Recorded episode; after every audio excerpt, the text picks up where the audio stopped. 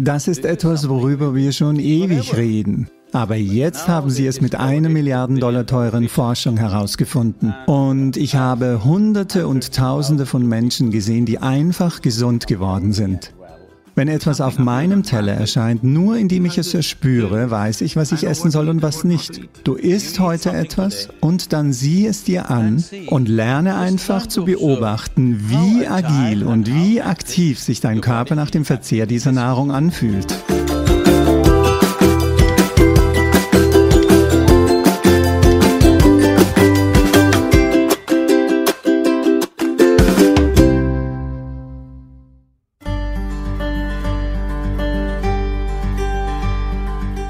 Die einfache Sache, die im Moment in der Welt für Furore sorgt, ist, dass wenn man in unseren Ashram kommt, all die Menschen dort, die körperlich immens aktiv sind, essen um 10 Uhr morgens und um 7 Uhr abends, zwei Mahlzeiten also.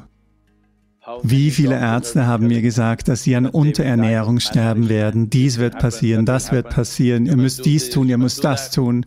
Ich esse nur eine einzige Mahlzeit am Tag an den meisten Tagen. Eine große Mahlzeit esse ich und das war's. Und die Ärzte sagen mir, nein, nein, Sadhguru, so wie du reist, dies wird passieren, das wird passieren. Du musst mindestens einmal in vier Stunden etwas essen, etwas musst du essen. Ich sagte, lass mich in Ruhe, mir geht's gut. Aber jetzt kommt eine große Universität in Amerika mit diesem sogenannten Intervallfasten. Das ist kein Unsinn, das ist gut. Aber Sie haben etwas wiederentdeckt, was wir schon immer gewusst haben. Jetzt sagen alle, dass es eine Lücke von 16 Stunden geben muss. Dann werden alle deine Beschwerden verschwinden. Was zum Teufel haben wir in all den Jahrtausenden gesagt? Die einfache Sache ist, es gibt viele, viele Aspekte dazu, psychologische, physiologische, aber jetzt ist Krebs in der Welt auf dem Vormarsch. Eine Krebszelle ist vergleichbar mit einem Kriminellen in der Gesellschaft, den wir alle in unserem Körper haben. Nur wenn sie werden wie, wenn ihre Konzentration über das hinausgeht, was sie sein sollten, oder sie sich zusammenschließen und sich an einem Ort ansiedeln, werden sie wie das organisierte Verbrechen. Es gibt Taschendiebe in Kochi, da bin ich mir sicher. Hallo? Es gibt Kleinkriminelle, die einzeln operieren, die in Zweier- und Dreiergruppen operieren. Wir nehmen es nicht sehr ernst, wir belassen es dabei, weil es vorkommt. Aber nehmen wir an, 100 von ihnen haben sich zu einem organisierten Verbrechen verbündet. Jetzt werden wir hart durchgreifen, weil wir wissen, dass es jetzt zu einer Bedrohung für die Gesellschaft wird.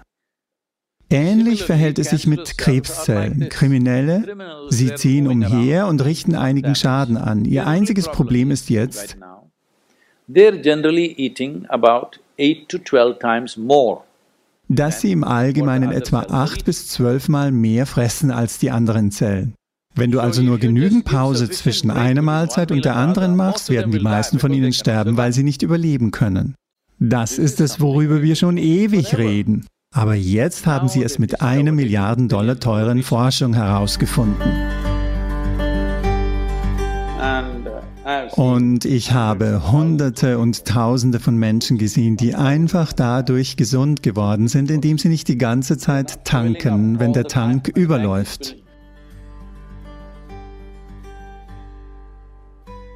Im Yoga-Zentrum sind die Menschen die ganze Zeit körperlich aktiv.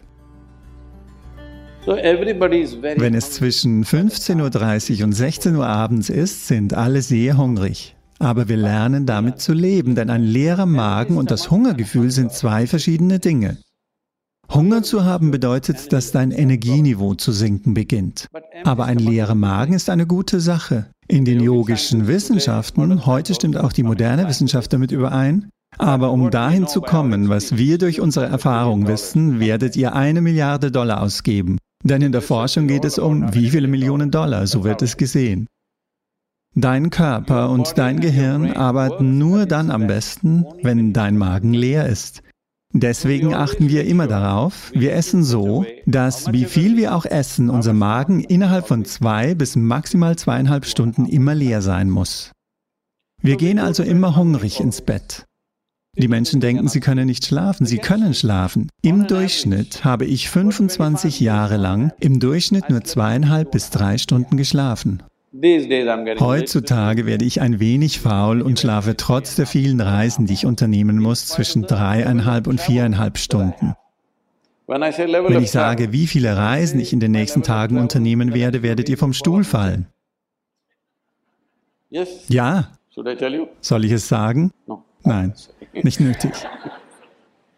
Weil ich in den nächsten zehn Tagen in fünf verschiedenen Ländern bin, ich weiß nicht, wie viele Veranstaltungen, alle Arten von Veranstaltungen durchführe.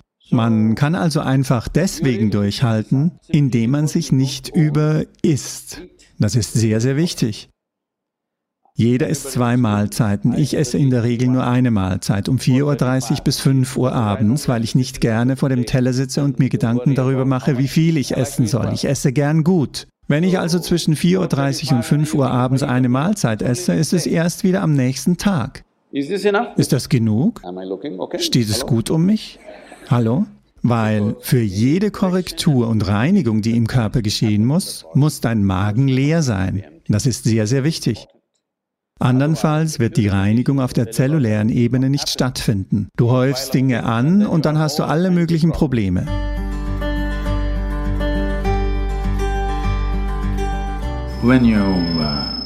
Wenn du, wenn du das Essen nicht anfasst, weißt du nicht, was es ist. Wenn Essen nicht genug ist, um angefasst zu werden, dann weiß ich nicht, wie es gut ist, um gegessen zu werden. Wir hätten also nicht auf unsere Mütter hören sollen und wir sollten mit den Fingern essen, denn das Berühren unserer Nahrung hilft uns, mit ihr in Kontakt zu bleiben. Du kannst, die Sauberkeit deiner Hände liegt in deinen Händen. Die Sauberkeit der Gabel liegt nicht ganz in deinen Händen. Das ist wahr.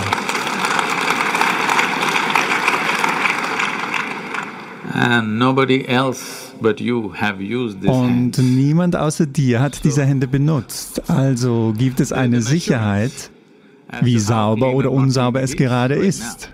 Die Gabel, man weiß nicht, wer sie benutzt hat, wie sie benutzt wurde, wofür sie benutzt wurde. Und sie brauchen sie nur mit einem Taschentuch abzuwischen und sie dir zu geben und sie sieht ziemlich sauber aus.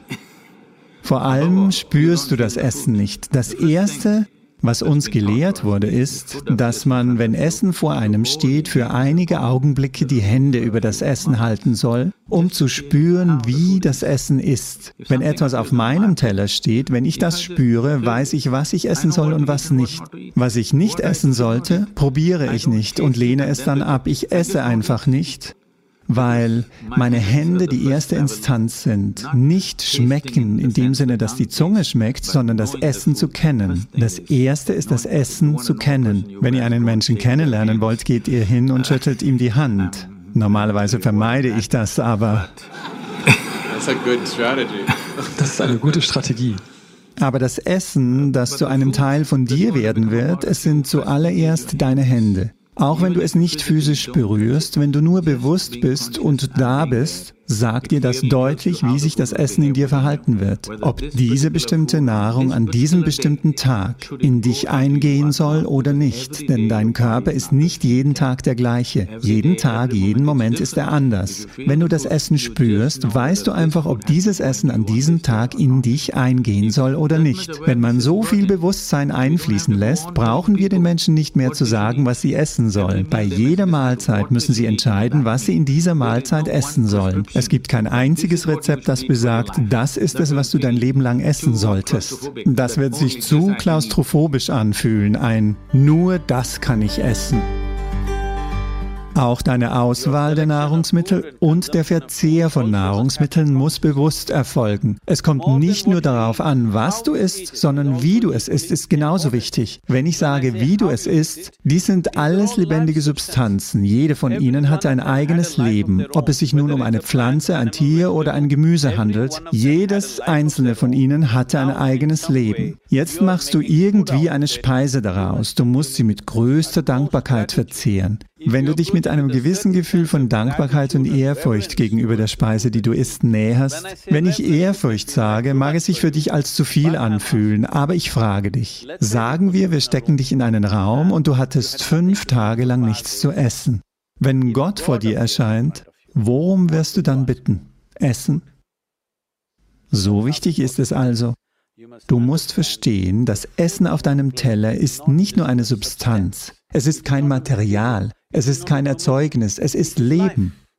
Es ist das lebensschaffende Material für dich. Deshalb musst du es als solches behandeln. Gerade jetzt, wenn es auf dem Teller liegt, wenn es da draußen ist, hat es keinen Wert. Aber in dem Moment, in dem du es verzehrst und es zu deinem Fleisch und Blut wird, ist es auf einmal von immensem Wert. Warum leben wir so? Es ist sehr wichtig, wenn es auf deinen Teller kommt, musst du es als einen Teil von dir selbst behandeln. Mit großer Ehrfurcht musst du es verzehren. Nur die Art und Weise, wie du es zu dir nimmst, wenn du das veränderst, wird sich das Essen in dir ganz anders verhalten. Das ist es, was Bewusstsein bedeutet. Wenn die Leute sagen, dein Bewusstsein hat keine Auswirkung auf dein Leben, nur chemische Strukturen haben Auswirkungen, es tut mir sehr leid für sie, aber so funktioniert das Leben nicht. Das menschliche Bewusstsein übt eine tiefe und profunde Wirkung auf alles aus, was wir berühren, insbesondere auf die Nahrung, die wir als Teil von uns selbst zu einem anderen Leben machen. Wenn wir einen solchen Akt vollziehen, ist es sehr, sehr wichtig, dass wir ihn mit größter Dankbarkeit und Ehrfurcht begehen. Ich möchte euch sagen, dass es so etwas wie gute und schlechte Gewohnheiten nicht gibt. Eine Gewohnheit bedeutet, dass man unbewusst funktioniert. Wenn man unbewusst funktioniert, ist das eine schlechte Sache. Denn die ganze Sache mit dem Menschsein ist, dass wir fähig sind, Dinge bewusst zu tun. Das ist das Schöne am Menschen, dass wir alles bewusst tun können. Dasselbe, was ein Tier unbewusst tut, können wir bewusst tun. Wir können unbewusst essen oder wir können bewusst essen. Wir können unbewusst atmen oder wir können bewusst atmen. Alles, was wir tun können, können wir bewusst tun. In dem Moment, in dem wir etwas bewusst tun, sieht dieser Mensch auf einmal sehr kultiviert und wunderbar aus. Nur dadurch, dass jemand bewusst geht und spricht, wird er nicht zu einem schönen, wesenhaften Menschen? Ja oder nein? Das ist alles. Warum versuchen wir also Gewohnheiten zu entwickeln, als ob dies eine gute Sache wäre? Gewohnheiten bedeutet festgelegte Realitäten, bei denen man nicht denken muss. Du stehst morgens auf und es wird dir widerfahren. Nein, versuche nicht dein Leben zu automatisieren. Das ist nicht Effizienz, das ist die Effizienz der Maschine. Dieses hier sollte intelligent und bewusst funktionieren. Niemand erwartet davon, dass es wie eine Maschine funktioniert. Also über Nahrung und all das Nahrung muss für den Körper, für den wir essen, geeignet sein. Sie ist für den Körper. Dies ist das Baumaterial für diesen Körper, die Nahrung, die du aufnimmst. Was ist die angemessene Nahrung? Leider ist im Moment alles durcheinander. Traditionell haben wir in diesem Land sehr besonnen gegessen. Aber diese tausendjährigen Invasionen haben andere Arten von Esskulturen hervorgebracht und heute besteht die nationale Esskultur aus Pizza oder Pasta. Was ist es? Was ist auf Platz 1? Ich weiß es nicht. Beide haben konkurriert. Wir verlieren also unseren Sinn für Nahrung. Es ist definitiv an der Zeit, sich anzuschauen, was am besten geeignet ist. Wenn ich auf die Nahrung eingehe, ist das ein sehr langer Prozess, aber du musst mit der Nahrung experimentieren.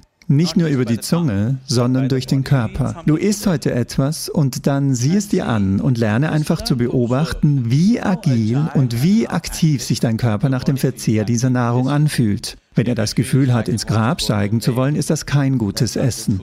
Wenn es sich so anfühlt, als wolle er nach dem Essen lebendig sein, mit Ausnahme von Kaffee, denn das ist ein Reizmittel. Wenn du Nahrung isst und dein Körper sich sehr beweglich und lebendig anfühlt, das bedeutet, es ist gutes Essen, der Körper mag es. Wenn du etwas isst, er fühlt sich träge, das bedeutet, er mag es nicht. Er hat Schwierigkeiten damit, deshalb fühlt er sich träge an. Also nur auf dieser Grundlage. Es gibt eine Menge. Ich meine, das ist eine sehr vereinfachte Art, es darzustellen.